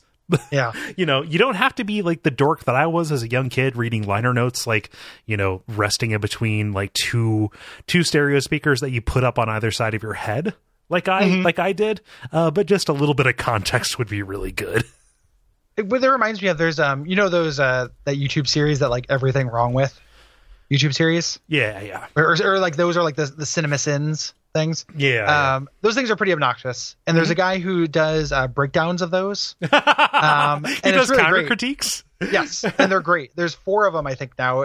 Um, he does it for uh, Age of Ultron, um, The Last of Us, the video game, because somebody did a CinemaSins thing of that. Okay. Um, but uh, Sherlock Holmes and another one I can't remember. But the thing is, is that half the things where someone's like, "This doesn't make sense," is explained like a second, you know, before or afterwards. yeah. Like if you actually pay attention to the work, the answer's right there. Yeah, if you weren't diving for your fucking phone to take a note. exactly yeah or you know to make some like shitty joke about mostly misogyny like i didn't realize how Yeah. much of those things are just like you know scarlet black widow is a worthless bitch it's like you know that's essentially the joke on, on most of those Yeah. so Yeah, It's, no, uh, it's um, yeah, it's, it's it's no good irritating. um, those things sucks you know what else is no good Fireplace. fireplace um this this is a, here's a rough one no, uh, um yeah, this no. is- I, I wish you Yeah. hadn't. E REM. yeah yeah so this is uh you know super super dull and repetitive lyrics Mhm. um just like you know crazy crazy world Cra- yeah sure is it's a sign of the times um cra- crazy crazy times um you know it, it's like it's a lot why- why did they put this next to the one i love I, I because it's really- the same fucking structure It's- stop doing this rem this isn't you like, i'm your friend and i'm not gonna let you do this You, you just did it over and over again. yeah like stop doing these two part songs that just go back and forth between two parts like you're better than this Yeah, it's That's boring. it's so dull. It is so dull. And also, if you're going to do that, uh, might I suggest never using a saxophone? And not having an acid jazz sax solo with Yeah, uh, you, part you with your song. honestly, you might as well have just dropped trow and shit in the middle of my back seat as I was driving to work.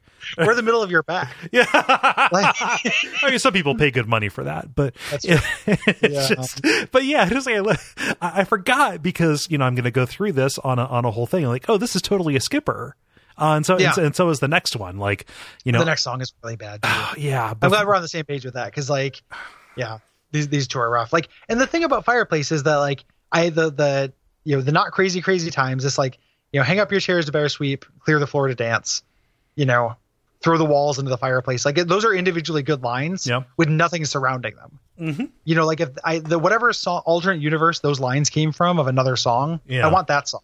it, it it it feels like they just like you know grabbed a portal to the future, made a Markov chain, like did did like a deep learning kind of thing, and then just like input dirge. Like, just give Yeah. me a dirge. Yeah. I mean, it, like, yeah, it's it's it's a it's an extremely bad song with a really bad solo in the middle of it. Yeah, Um, Lightning Hopkins is super fucking embarrassing. yeah. Um, these like these woes that again, I, like I, I keep thinking of you too. mm-hmm. Uh, this thing. Um, so it's it's this this drum like you know, thing. and then this like super super reverb like a bunch of dudes doing this like this uh uh m- you know oh chorus this Mhm. kind of own thing Yeah, like I, I, Gary, I think literally the oh, like this is the only good part of it. The O's. it's i mean it's it's fine i think it sounds really dated is the thing Yeah. it's like good but it doesn't sound like it sounds really 80s to Oh, oh me. it, it sounds really '80s. It doesn't sound like Michael Skype. Michael Skype. michael skype it doesn't sound like Michael Stipe uh, like singing in character as Sonic the fucking Hedgehog. well yeah the, the actual verse and and the lyrics to this are extremely bad too Oh. Well, yeah, I mean- Lightning one They're- I mean, Um, they're, they're they're admittedly just fucking nonsense. Which nonsense would be fine if it was again paired with something better. which is what happens in the next song. Like Yeah. all these songs are tra- are segueing really well into each other. I don't want to move on from Lightning Hopkins. Let, N- no, no. not- like, um, so the uh, so that that O part is is kind of good. I think it sounds dated. Again, I want to see the song it surrounds. hmm Um, when the actual like verses come into this, um, it it is it is too sneery and empty to be good hmm like this album and a little bit the last album like where i'm starting to feel like these are albums that don't have enough i mean the last album did have enough a plus songs to make the album Yeah. they just didn't use them Mhm. so that's like let's you know let's throw in some kind of like some nothing songs instead of like developing you know a theme from two steps onward or something Mhm. this those songs don't even exist like there's not outtakes to this the only No. b-side that isn't a remix or something like that is a cover mm-hmm. um so it's like they i feel like in a sense like they didn't have enough songs to do this record no. so we have to do uh fireplace and lightning hopkins uh, which are like i think really bad songs Yeah, like I, I don't know. A, a last side of this that was just the one I love, King of Birds and Oddfellas Local 101. You know, I mean, it would be like then it would be like an eight song album though and like yeah, You know, it- ma- ma- make it make it an EP. You're fine. Lots of bands do a, do a mid do a E mid career EP. yeah i mean th- like there's too much you know at, at stake for that with where they're in a band yeah, I, wish they would suppose. just slow down enough to write some songs yeah. you know um and then it would have helped with this kind of uh the seaminess of this record um you know that kind of like highs and lows kind of Yeah. thing I I just I, I- I just think that if they did anything other than these two songs, like like for for all of the sins of you know the other songs that we talked about, and you know we've been we've been rel- I mean not not unkind, but we have been relatively unforgiving. I think um, with, with with those. I do not understand the thought process behind either Fireplace or Lightning Hopkins, especially. So I alluded to a song that I really, really love in demo that I don't like in the actual produced version. That is Lightning Hopkins. The instrumental version of Light- Lightning Hopkins is good. yeah it's it's it's not uninteresting Right. as a thing it's just you could see it like not finding the vocal for it Yeah. which makes sense like it's not a uh, a song that has a lot it's real twitchy so there's not a lot you could like sing over it Right. you know you hold a note over a lot of this uh, Right. during the verses like w- about this like this place on this record like the first side of this album which i you know i guess we've been like semi-critical of but i like a lot more than the second side of it Oh yeah. uh, in general like i think that that's like other than being a little lukewarm on you know the the middle three like having like minor reservations i like all the songs on the first side of the album yeah. like disturbance of the heron house i like even if i Mhm. think it's a little bit boring like i like all the songs on the first album the second side of this album i like two songs on Yeah. like it's it's Uh, i you know I like and the I like last them two a lot. songs. yeah. i think those are really good but i think most of the second side is like it's not like life's rich pageant where they're kind of forgettable Mhm. like i think and you know we can disagree on the one i love but i think this three song set is three bad songs i don't want to listen to Mhm. you know not like oh they're, they're forgettable but i can take it or leave it like i think Yeah. these are actually bad Yeah. um you know, yeah. and it, it pulls up, but it's like, you F- know, and it pulls up in a weird way too. It they're not like big closers. It's you know they're weird songs, yeah. But but but, and but that's they're, why it's they're, interesting. they're they're weird in a way that I am accustomed to, which I realize is a is a contradiction of terms. You know. Well, they're they're yeah they're weird REM weird songs. Yeah. yeah. Um, it's like King Yeah. Mm-hmm. of Birds. Um, we've we've heard the demo version of this. This was a March song uh, on Life's First Pageant, um, but the the lyrics actually bring this together. they're great. Uh, yeah, put this together, and the lyrics are very good. yeah. Talking about you know finding a mean enough idea. Well, and that's that's used ab- above too. Yeah. um, that's in uh, disturb. I think disturbance of the Heron House. I believe so, Uh, yeah. where they're you know, um, yeah, a, a mean idea. Uh, yeah, Yeah. So- um, so it says something about the overall body of the song that I can forgive the presence of a dulcimer, which is just a couple of steps away from a sitar. yeah, yeah. There is that kind of, uh, but it matches the instrumentation. Like this is that weird stunt REM, like um, yeah. Yeah. you know, uh, Swan Swan Hummingbird or Mhm. something like that. Yeah. Um, and the lyrics are really abstract, Mhm. which I, I really appreciate. Like Oh. this is doesn't feel political. old man don't lay so still you're not yet young pretty good Yeah. you know like that Yeah. like that that is a that is a standard rem trick where they will directly contradict themselves within the, within the same line and create some synthesis Mhm. Yeah. Um, and the second verse that does that, like, kind of turns in that kind of weird round. Mhm. You I know, as love it, it's that. seen the chorus and the the round kind of comes in. Like, this is a really cool song. yeah Um, this is very good. hmm Uh, and I like the way when it comes into the kind of final, uh, you know, verse of it, like the "I am the King of all I see" part. Mhm. It kind of clears up, like the music kind of clears up, Mhm. and it sounds, um, you know, kind of like kind of more dramatic Mhm. than than it would have. yeah Um, so it's repetitive, but it's not. I mean, I guess like if you look at it and actually look at the lyrics, it's as repetitive as the last three songs. yeah But what it's repeating is cooler. yeah and also eh, they're like repeating it with a different treatment like the arrangement uh, the, the, there's plenty to be said for that Yeah, you know, like yeah, that cle- stuff changes. cle- cle- clearing it out, like obscuring it for the middle part of it, and then just like letting it really fly fly home. you Yeah. know, uh, straight and obscured is uh, is is a good move. yeah, you know, it works. Like this is this is a really good song. This is one of my favorite songs on the record. Yeah. Um. Yeah. I also really like Oddfellows Local 151. Yeah, I like this song a lot too. It's so Um, good. th- Uh, it's yeah. it's obviously a cast off from Fables. I uh well the, the- I mean the music it, like definitely sounds like it. It was written about those weird winos Yeah. that are around when they're recording. Mhm. Um, so lyrically is, is earlier in that, and I think the chorus to this is not very good. Mhm. Uh, I'm gonna say like I the, the firehouse firehouse like stop you can't just yell fire for every one of your fucking choruses. I think like, there was a like, Supreme Court ruling about that. yeah yeah you can't uh, it is your your freedom of being a songwriter only extends as far as not yelling fire for all of your fucking choruses but uh the lyrics here are sublime like Mhm. this i think this is actually like so weird and so good and so brooding and dark and kind of scary sounding Yeah. uh that like the verse it's a rare case for me where like the verses will totally redeem kind of a shitty chorus Yep. that i'll sit through in order to get more of like the kind of story Well, parts of it welcome to my world. Yeah. yeah no. Um, wash off the blood, wash off the rum, wash off the blood, wash off the 151. Fucking Yeah. amazing. I love it. yeah it's super super good Yeah. um you know and then just like he sits on the wall Mm-hmm, you know like it, it's a, it has this like surreal like kind of sense to it that is like feels like a gravity's pull kind of thing Mhm. Mhm. this dreamlike logic to it Yeah. um that i you know super love Yeah. No, I just, I will always be in the camp of dark REM. Like, give it to me. yeah yeah you know because it, it's uh you know dark without you know dark and not uh dark like um like everybody hurts Yeah. you know give, give me give me foreboding dark, Yeah. dark, yeah. Uh, Everybody Hurts is like a super saccharine kind of dark. Like, Yeah. I don't want there to be just you just give me full dark, no stars, no no light at the end of that tunnel, please. Yes. yeah.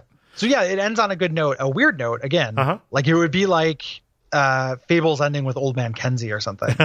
you know, and like Fables doesn't, it ends with a really sweet song. Mhm. Um, they decided not to do that because this is you thought REM couldn't rock. Like th- this is REM being uh kind of dark and edgy on purpose. Yeah. Um, but I'm just really glad it pulls up because the second uh, second side of this record is such a bummer. Yeah. Uh, Yeah. Um. So we should do our. Uh, well, let's talk about this B side before we do our Oh, yeah. favorites and least There's- favorites. so the b-sides as we mentioned there's this kind of dearth of material for this um, the one b-side that's a non-album like remix or acoustic version um, is a cover of the song called last date Yes. um, Oh, that's a cover. i believe that is a cover let me double i fact check that live on air Yeah. Go ahead and fact check double that. sure. So listening to it, um, this is an instrumental. Um, like a lot of the uh, the B the B sides are. Uh, I didn't mean to go Porky Pig on that, um, but um, it is a sad piano and country guitar. It's like a like a little. Uh, it would almost be like a like a sad piano ballad uh, if there were any vocals to it. Hmm. Um, It's nice, but it sounds like production music to me. yeah Like, it it- sounds this is like a, a 1960 uh, song by floyd kramer I have no so idea. it, who that it is an old country guy Okay. yeah so it is definitely and there is a vocal version of it barium didn't do that version uh, Yeah. conway twitty did a vocal version Okay. so Yeah. yeah I could see it being cool with vocals. Um, I'm, I'm curious what the lyrics are. It's pretty, but yeah, it sounds like what would play over, you know, somebody driving home to his wife who he thought he was going to leave. yeah it's real slight Yeah. and and that's like literally like a band that has like a lot of extra material Mhm. and stuff like that. Like there's it's telling that the uh, 25th anniversary version of this just has that terrible terrible live show as the second disc. Like there's no there's nothing else to draw from. Mhm.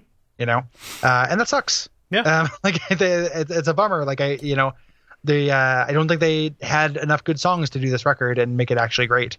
Yeah. You know, it's still it's still a record I like. Like the things I like about it make it worthwhile. Oh yeah, like the, Uh, the, the, the the highs are high, but the but the lows are probably as low as they've Excruciatingly been. low. Yeah, th- th- as are as low as they've been. Yeah, I think I don't think there's a song on any of the albums previous that is as bad as uh, Fireplace. yeah, or, You know, or, or Lightning Hopkins. Lightning Hop- like you yeah. know, th- th- there are some that I would skip because I was eager to get what was past them. There were there are very few songs prior to this that I would just skip out of disgust.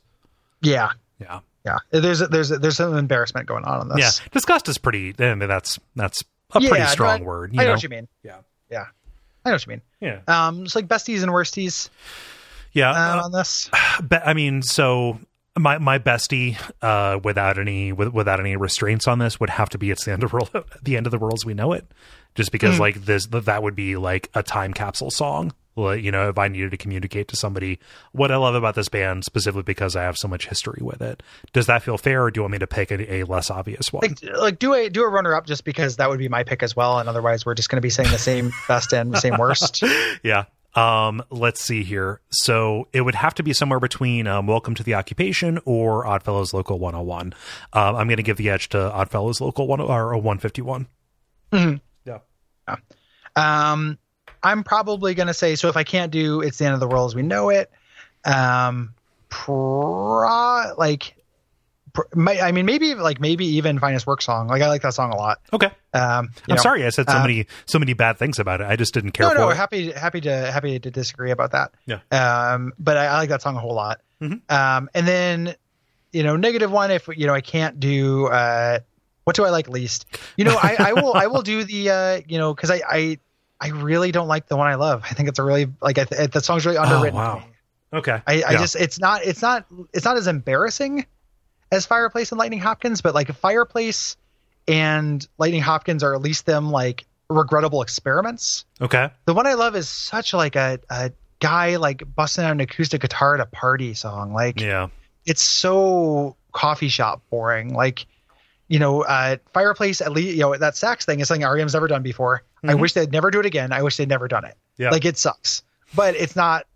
It doesn't seem like the kind of thing you hear all the time. Yeah. And then Lightning Hop- Hopkins has that weird drum bit, and it kind of sounds like their version of like Nine Nine for this record. Yeah. Like you know, it has that kind of guitar thing. Whereas the one I love, I just think is too boring to live. Yeah.